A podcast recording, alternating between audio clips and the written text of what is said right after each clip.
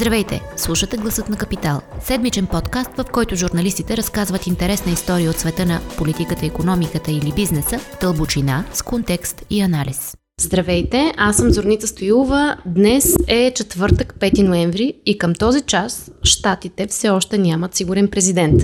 Американците гласуваха преди два дни в едни от най-оспорваните избори и към този момент Джо Байден, кандидатът на демократите, изглежда с лека преднина пред Доналд Тръмп, републиканския кандидат и досегашен лидер на Америка. По всичко изглежда, че дори да не спечели втори мандат начало на Белия дом, Тръмп няма да си тръгне лесно и безшумно и е много вероятно резултатите от изборите да бъдат дадени на съд. Как изглежда американското общество след тази доста нагорещени избори и кампания? Ако Тръмп си тръгне, какво ще означава за Европа и България в частност една политическа и економическа смяна на курса на една от най-важните економики в света? По тези теми ще разговаряме с Кирил Кирчев, който е международен редактор в Капитал. Привет! Здравей, Зори! Първо, твоята прогноза. Кой ще спечели, кой ще загуби в крайна сметка? Както самата ти каза, избори, които трудно се прогнозират, макар и сега горещи картоф да се прехвърля на социолозите за втори пореден път, че не са познали. Mm. А, реално погледнато, американското общество продължава да бъде достатъчно а, пъстро от една страна и от друга страна всеки един от двамата кандидати се умя да мотивира достатъчен брой свои симпатизанти или привърженици на едната или другата партия, за да стигнат до урните да гласуват. Не е случайно и а, се отчита рекордна избирателна активност от 100 години.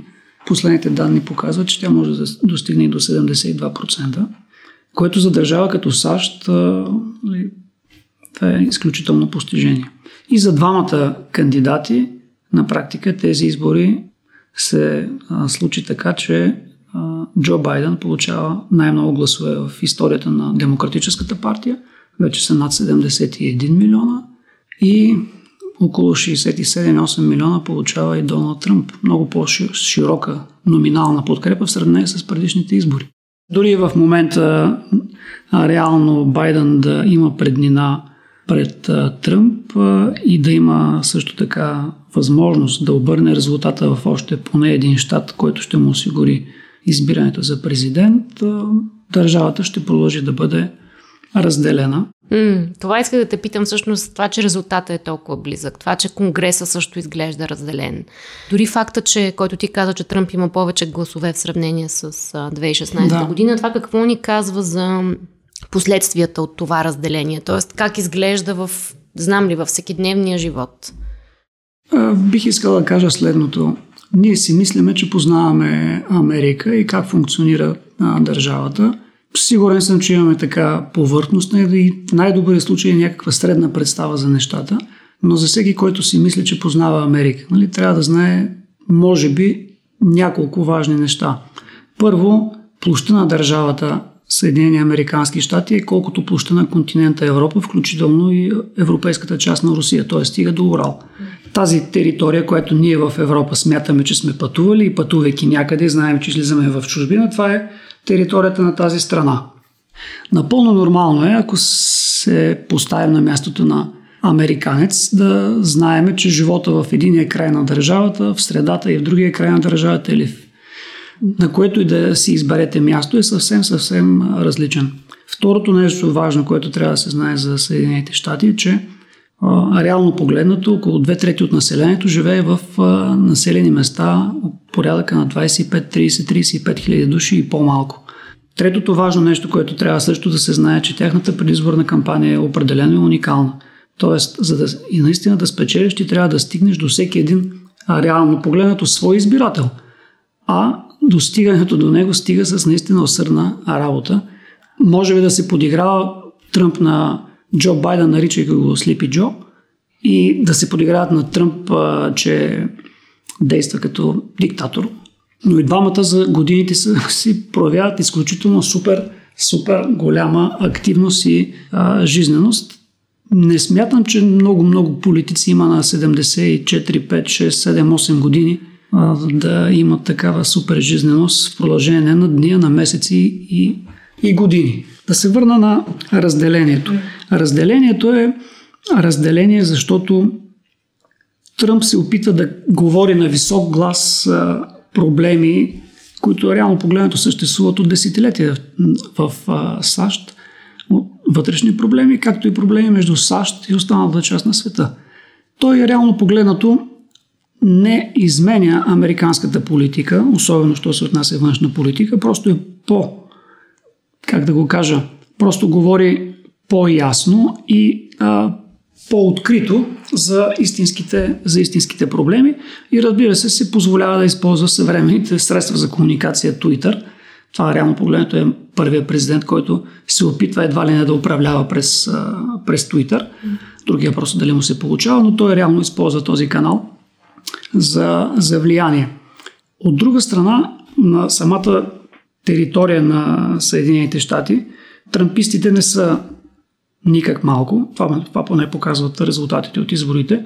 Но далеч съм от мисълта, че всички, които подкрепят Тръмп, са трамписти. Та, точно обратното. В а, историята на страната е ясно видно, че реално погледнато и Демократическата и Републиканската партия си имат своя визия, свои принципи, които се стараят да отстояват. Разбира се, от правата линия винаги има движение вляво, вдясно, по-резки или по-плавни. Но в крайна сметка, когато аз съм бизнесмен, примерно в Алабама, и имам, измислям си верига с три ресторанта, би било нормално и редно аз да подкрепя кандидата за, в щата или в цялата държава за, на Републиканската партия. Тъй като чисто и просто републиканците са тази партия, която реално погледнато подкрепя определено повече компаниите. Разбира се, твърди се, че подкрепят и корпорациите. Корпорациите се подкрепят и от демократите, особено когато се дойде момента за набиране на средства за една президентска кампания. Така че от европейска гледна точка за нас съществува разделение в САЩ. То е видно. Ако направим един паралел с Европа, не смятам, че Европа е по-малко разделена, особено на фона на Брексит последните няколко години, на фона на управление на популисти. Спорно е дали Тръмп е ускорил популизма, в каква степен го ускорил, дали той ще изчезне, ако Тръмп загуби и не е Белия дом от януари следващата година. Но реално погледнато, Франция си има проблема с тероризма, с населението, с местното население. Германия има проблем с крайната десница. Великобритания е разделена след Брексит. Италия е по същия начин. Там от десетилетия наред имаме силна северна страна, част на страната, която недолюбва от години много отдавна южна част на страната. Така че реално погледнато на такъв тип противопоставяне и разделение а, имаме в а, доста голяма част от развитите страни. Въпросът големият е от тук нататък как тези, които до момента толкова са се ненавиждали поне медийно и говорейки, ще седнат на една маса и трябва да се разберат. Как изглежда американската економика след първия мандат на Тръмп?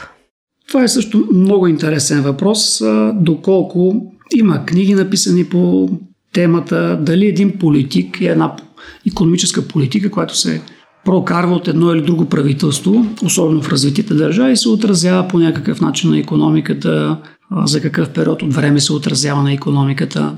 Тръмп беше твърди амбициран, когато стъпи в, като президент преди близо 4 години. Имаше ясна задача да направи така, че Америка отново да бъде първа економическа сила на принципа на, за съжаление, протекционизма и на остра конфронтация със своите партньори.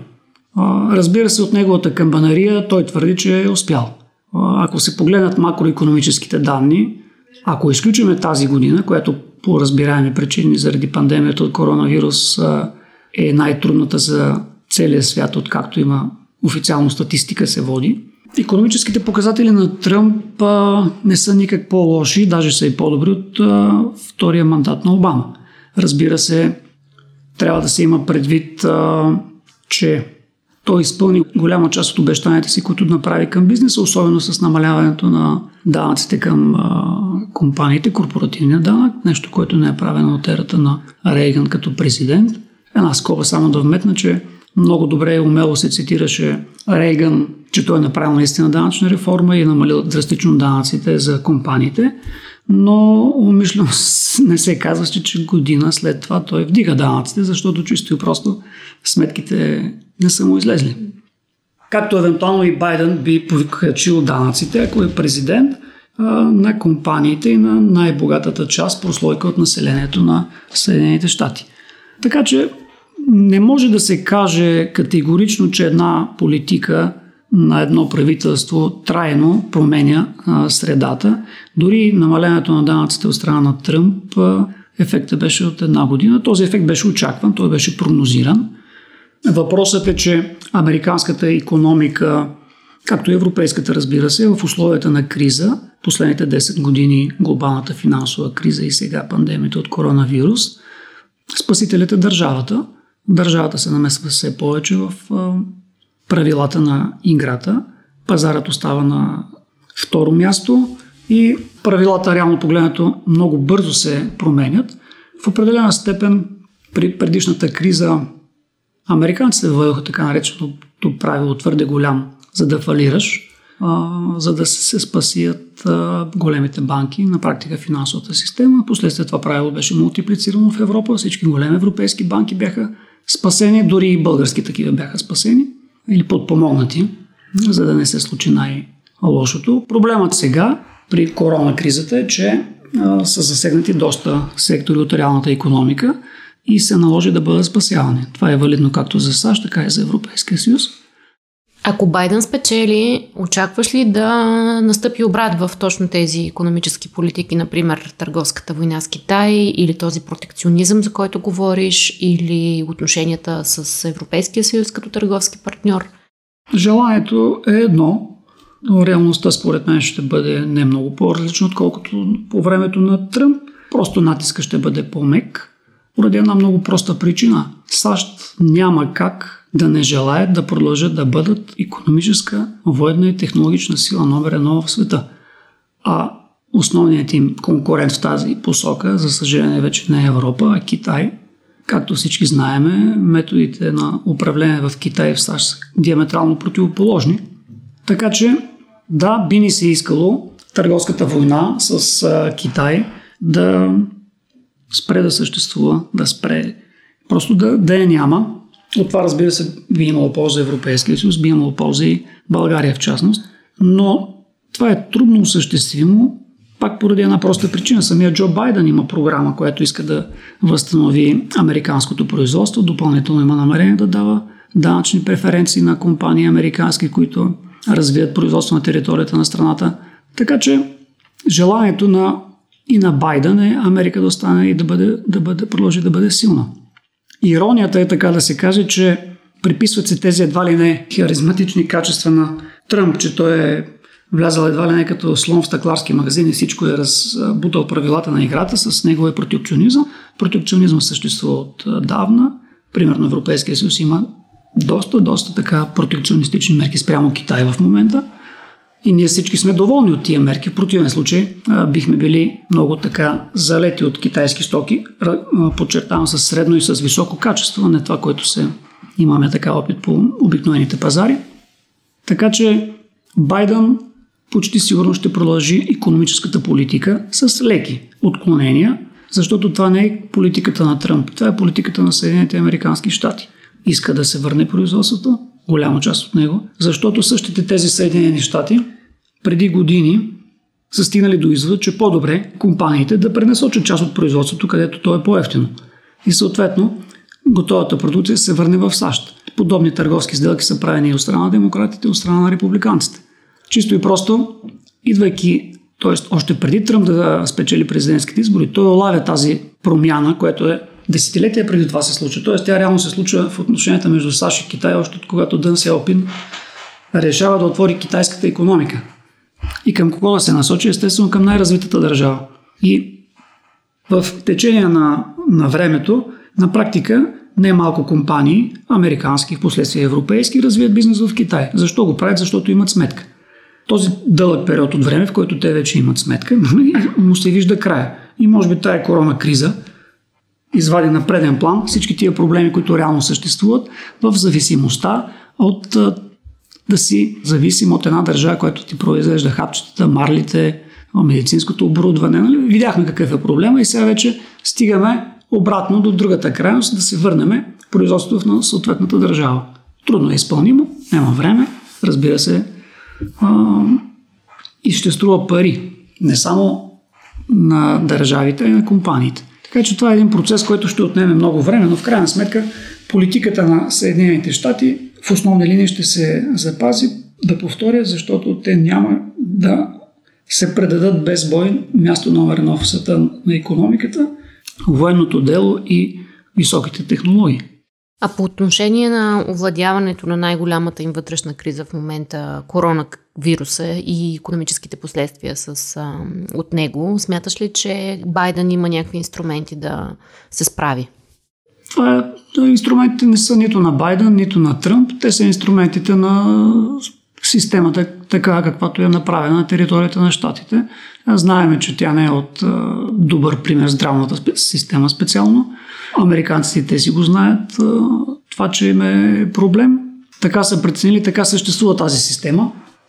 И по всяка вероятност, доколкото Байден е доста обигран, по български казано, апаратчик, виж държавен чиновник, който е все пак е бил 8 години вице-президент, също с, преди това с мащабно присъствие в Вашингтон, в властта.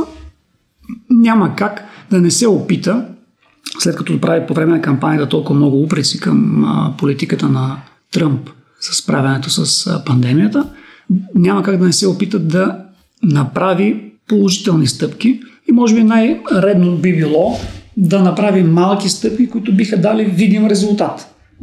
Разбира се, американците са доста по-свободолюбиви от развити, в сравнение с развитите държави и те наистина приемат носенето на маска като нарушение на каквито права се сетиме. Затова бяха и точно тези големи бунтове. Те не желаят да спазват мерки за карантина в голяма степен, не желаят бизнеса да бъде затворен по една проста причина. При тях възпитанието е такова, че трябва да разчиташ на себе си. В Европа дори в България, нали, ние искаме някой друг да се грижи за нас. А те са възпитани така, че трябва да се грижат сами за себе си. Не случайно средния американец работи на повече от едно място, работи по, повече като продължителност. И понеже там ситуацията е такава и живота е такъв, че нещата са много по-динамични, отколкото в Европа и в България, хората се подсигуряват с по две-три работи. Поради много проста причина. Проблема там настъпва от раз. За разлика от Европа, синдикати почти няма или тяхната функция е изключително минимална. И се получава така, че ти биваш освободен от работа от днеска за утре. Ако работиш само на едно място, губиш дохода от днеска за утре. Ако работиш на две места, съответно запазваш 50% от дохода и шанс в рамките на следващата седмица да се намериш втора работа, което да ти бъде да не губиш доход. Работейки на три места, изгонвайки от едното място, ти запазваш две трети от дохода си.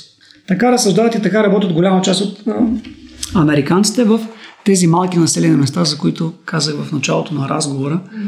И пак ще кажа, ние си мислим, че познаваме Америка, на практика не познаваме Америка. Ние познаваме Лос-Анджелес, може би, Нью Йорк, Вашингтон, как функционират в някаква степен големите градове, но на практика живота се случва в а, тези по-малки населени места. Той е много по-различен от а, тези в, а, този в мегаполисите, за които имаме някаква повърхностна представа за, за него. И на финала, може би да те попитам как очакваш да се развият отношенията с Европейския съюз, ако Байден спечели, особено предвид плана на Европейския съюз да въведе дигитален данък върху американските технологични компании. За голямо съжаление, Европейския съюз някакси а, не разбира или разбира, но действа изключително бавно а, на промяната, която се случва в глобален план.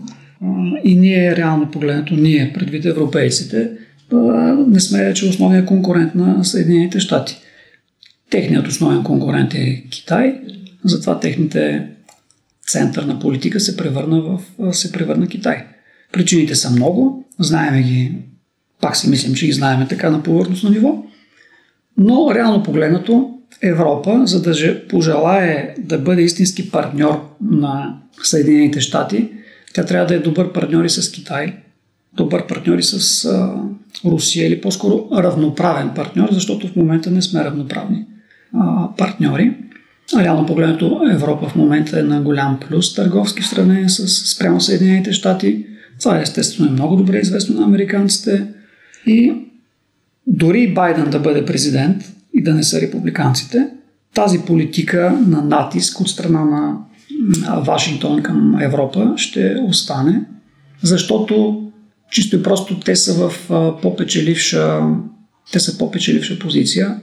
Регулациите там са много малко. На практика САЩ ще случват технологичните новости, Китай също, Индия също, Европа почти нищо няма в тази посока, поради което имаме едни голи амбиции да направим европейски шампиони, компании в различни сектори, но само толкова. Ще имаме една гола амбиция, която ще направим на хартия.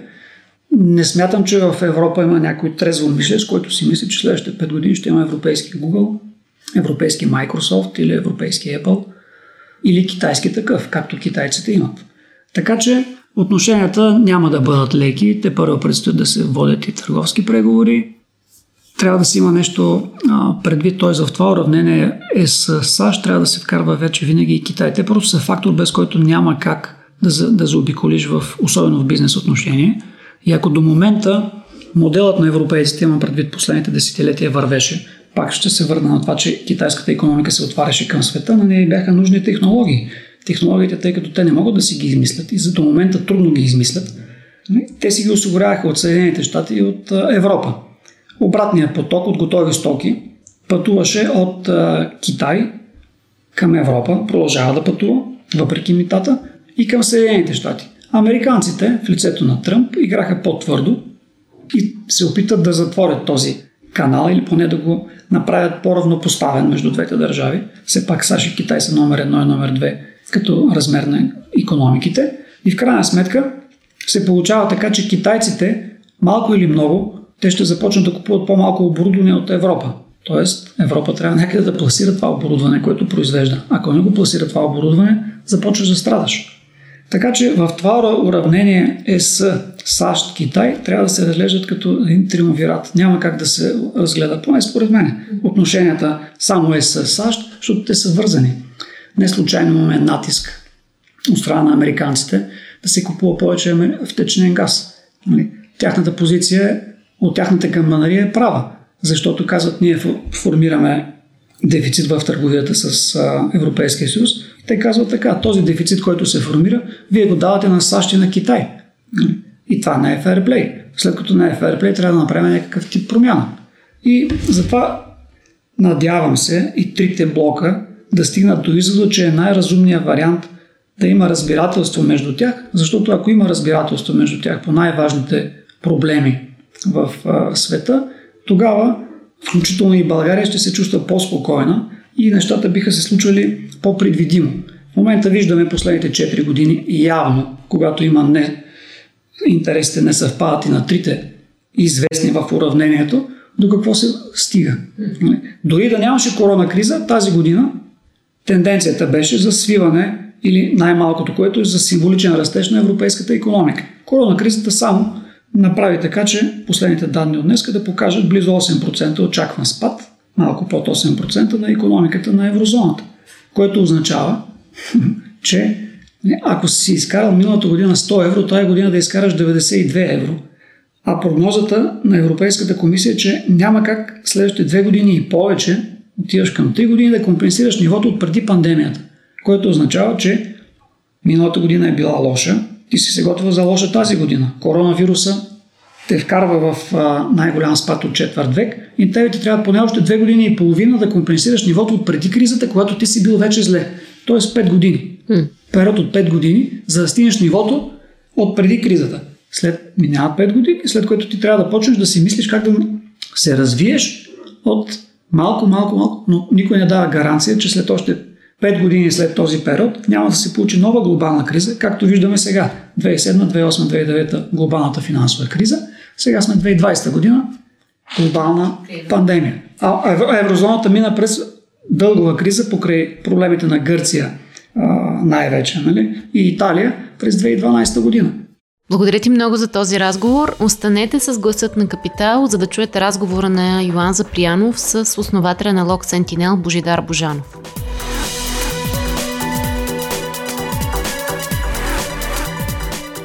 Здравейте, уважаеми слушатели! Това е гласът на Капитал. Аз съм Йоан Запрянов, репортер технологии в Капитал. Заедно с мен днес е Божидар Божанов, основател на компанията за киберсигурност Log Sentinel. Божанов ще бъде един от лекторите на дигиталния форум за киберсигурност, организиран от Капитал на 17 ноември и днес с него ще си поговорим именно на тази тема. Привет! Здрасти! Нека започнем с това, че милиони хора по света и хиляди в България се преместиха и започнаха да работят от вкъщи през тази година, като следващите няколко месеца по всяка вероятност ще бъдат пикови за дистанционния начин на работа. Промени ли тази тенденция света на киберсигурността? Драстично не го е променила, но някои видове атаки и опити за злоупотреби със сигурност са, са нараснали доста. На първо място са фишинг атаките, разбира се. Те Фишинг атаките са най-простия и да го наречем дори тъп начин за, за кибератака, но пък най-ефективни. И колкото и да, да се говори за фишинг в последните години особено, хората не са свикнали да, да разпознават 100% от случаите този тип съобщения. Съответно, някой им изпрати фишинг съобщение, те цъкат на линк.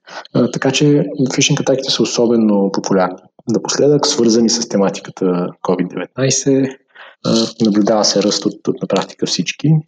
Това е един от аспектите. Другият аспект, който е до някъде свързан, brute force атаки срещу акаунтите, от които, например, хората се логват в, в, своите отдалечени работни станции, ако такъв е начинът на работа от вкъщи. Защото разбира се, имаме вариант всеки просто си донесе лаптопа и да няма нужда да се връзва към отдалечена машина, но понякога това се налага. Та, опити за, за познаване на пароли в такъв тип конфигурация и разбира се force на, на всякакви облачни услуги, където просто с опит да научкаш паролата на потребителя на база на, например, предварително изтекли потребителско на парола от други услуги. Това също така е позачастило. Може би на трето място платформите за видеоконферентни разговори. Те сами по себе си са безобидни, като изключим нали, някои уязвимости тук, там, които бързо биват закърпени, но като канал, по който са намерените така, участници в мрежата могат да използват социално инженерство, са, се превръщат в де-факто новия имейл. Тоест, ако откраднеш, например, нечи акаунт за Zoom или за Teams, то ти можеш да организираш разговори в негово име. можеш да, например, да кажеш на партньор, има нова банкова сметка, на която трябва да бъдат преведени пари. Нещо, което преди се правеше по имейл, сега може да се прави по този начин. Има и десетки други начини за злоупотреба с, с платформите за видеоконферентни разговори. Във връзка с това, което казах преди малко за отдалечената работа, VPN е средство, което се използва и правилно да се използва за връзка към корпоративната мрежа, само че самите потребителско парола и други начини, други средства за достъп до, до VPN също могат да изтекат. И съответно тъй като изтекат, VPN става дупка в, в оградата, през която могат отново да влязат злонамерени участници. И не на последно място мониториране на самите работни станции когато си в една корпоративна мрежа, работните станции са в рамките на, на корпоративната мрежа. Обаче, когато корпоративната мрежа е по целия свят или дори в рамките на един град, където има домашни Wi-Fi рутери, има неяснота около сигурността на домашната мрежа, тогава мониторирането и на домашните компютри, и дори на служебни компютри в рамките на домашна мрежа става предизвикателство. Нали, това е хем накратко, хем надълго отговор на този въпрос, но накратко да промени работата от вкъщи погледа върху информационната сигурност. На страна от тази конкретна тенденция, по-голям приоритет ли стана киберсигурността за компании, организации и дори за отделни индивиди през последните 5 години? Тоест днес, прямо през 2015 година, да кажем. Ами със сигурност има, има такава тенденция. Дали тя е достатъчна за предотвратяване на, на атаките? По-скоро не, тъй като те пък зачастяват, стават в някои случаи дори по-успешни. Така че да, сигурно се обръща повече внимание. Покрай COVID дори още повече. Бюджетите обаче, поне по, по мое наблюдение, не са настигнали това търсене.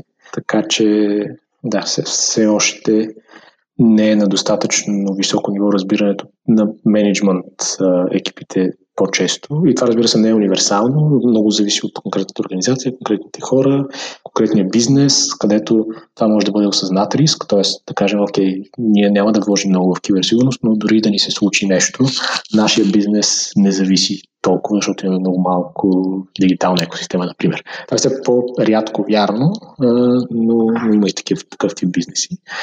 Важното е, всъщност, когато се взима решение дали да се инвестира в киберсигурност или не, поемането на риска да, бъде осъзнато. Тъй като аргументът това на нас няма да се случи е доказуемо неверен. Случва се постоянно на много компании и риска е доста голям. Постоянно чуваме, постоянно си говорим за неща като интернет на нещата, изкуствен интелект, 5G. По-трудна или по-лесна очаквате да стане вашата работа заради новите технологии? Ами и двете. Тоест, всяка нова технология увеличава повърхността за атака. Тоест, колкото повече неща имаш да атакуваш, е, толкова по-сложно става тяхното защитаване. А пък при киберсигурността, дори едно нещо да е пробито, всички останали защитни мерки могат да са неефективни. Разбира се, не е чак толкова всичко или нищо, защото като ти пробиете едно нещо, ако, ако имаш след това две-три етапа на защита, пак може да противодействаш. Но да, колкото повече повърхност за атака има, толкова по, по-голям е риск. Новите технологии обаче също така могат и да, и да помагат. Конкретно машинното самообучение и изкуствения интелект, дори в, в нашия продукт, помагат за откриване на нормално поведение, което а, не можем да го опишем с някакви правила, защото то не е известно преди това. Но на база на мониторинг на на стандартното поведение можем да открием аномалии и а, изкривявания на, на нормалното. Нещо, което би предотвратило или би помогнало да открием достатъчно рано и да спрем а, дадена атака. И финално, кое е най-лесното и най-ефективно нещо, което компании и служители могат да направят, за да подобрят виртуалната си сигурност, без да се налага да са експерти в това поле?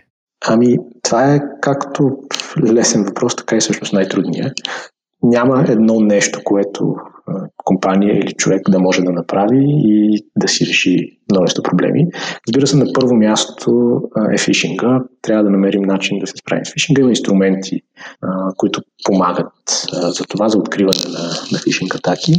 Но всъщност най-важното нещо, и това за което ще бъде и всъщност, за което ще говоря на, на конференцията, е хората без да сме експерти, вече не работи в сложния дигитален свят. Трябва да имаме поне един-двама експерти в организацията, дали вътрешно, дали аутсорснати, които да знаят какво правят. Това е всъщност огромния, огромната липса в индустрията, в дигиталната индустрия като цяло. Няма достатъчно подготвени хора, които се занимават с киберсигурност. И нещо, което трябва да опитаме да направим е да намерим такива. И не да намерим компания, която ги предоставя. Това не е лесно, но пък то би ни решило проблемите по по-устойчив начин. Много благодаря. Cyber Security and Data Protection Forum ще се проведе на 17 ноември в дигитален формат. Божидар Божанов ще бъде един от лекторите на, на форума.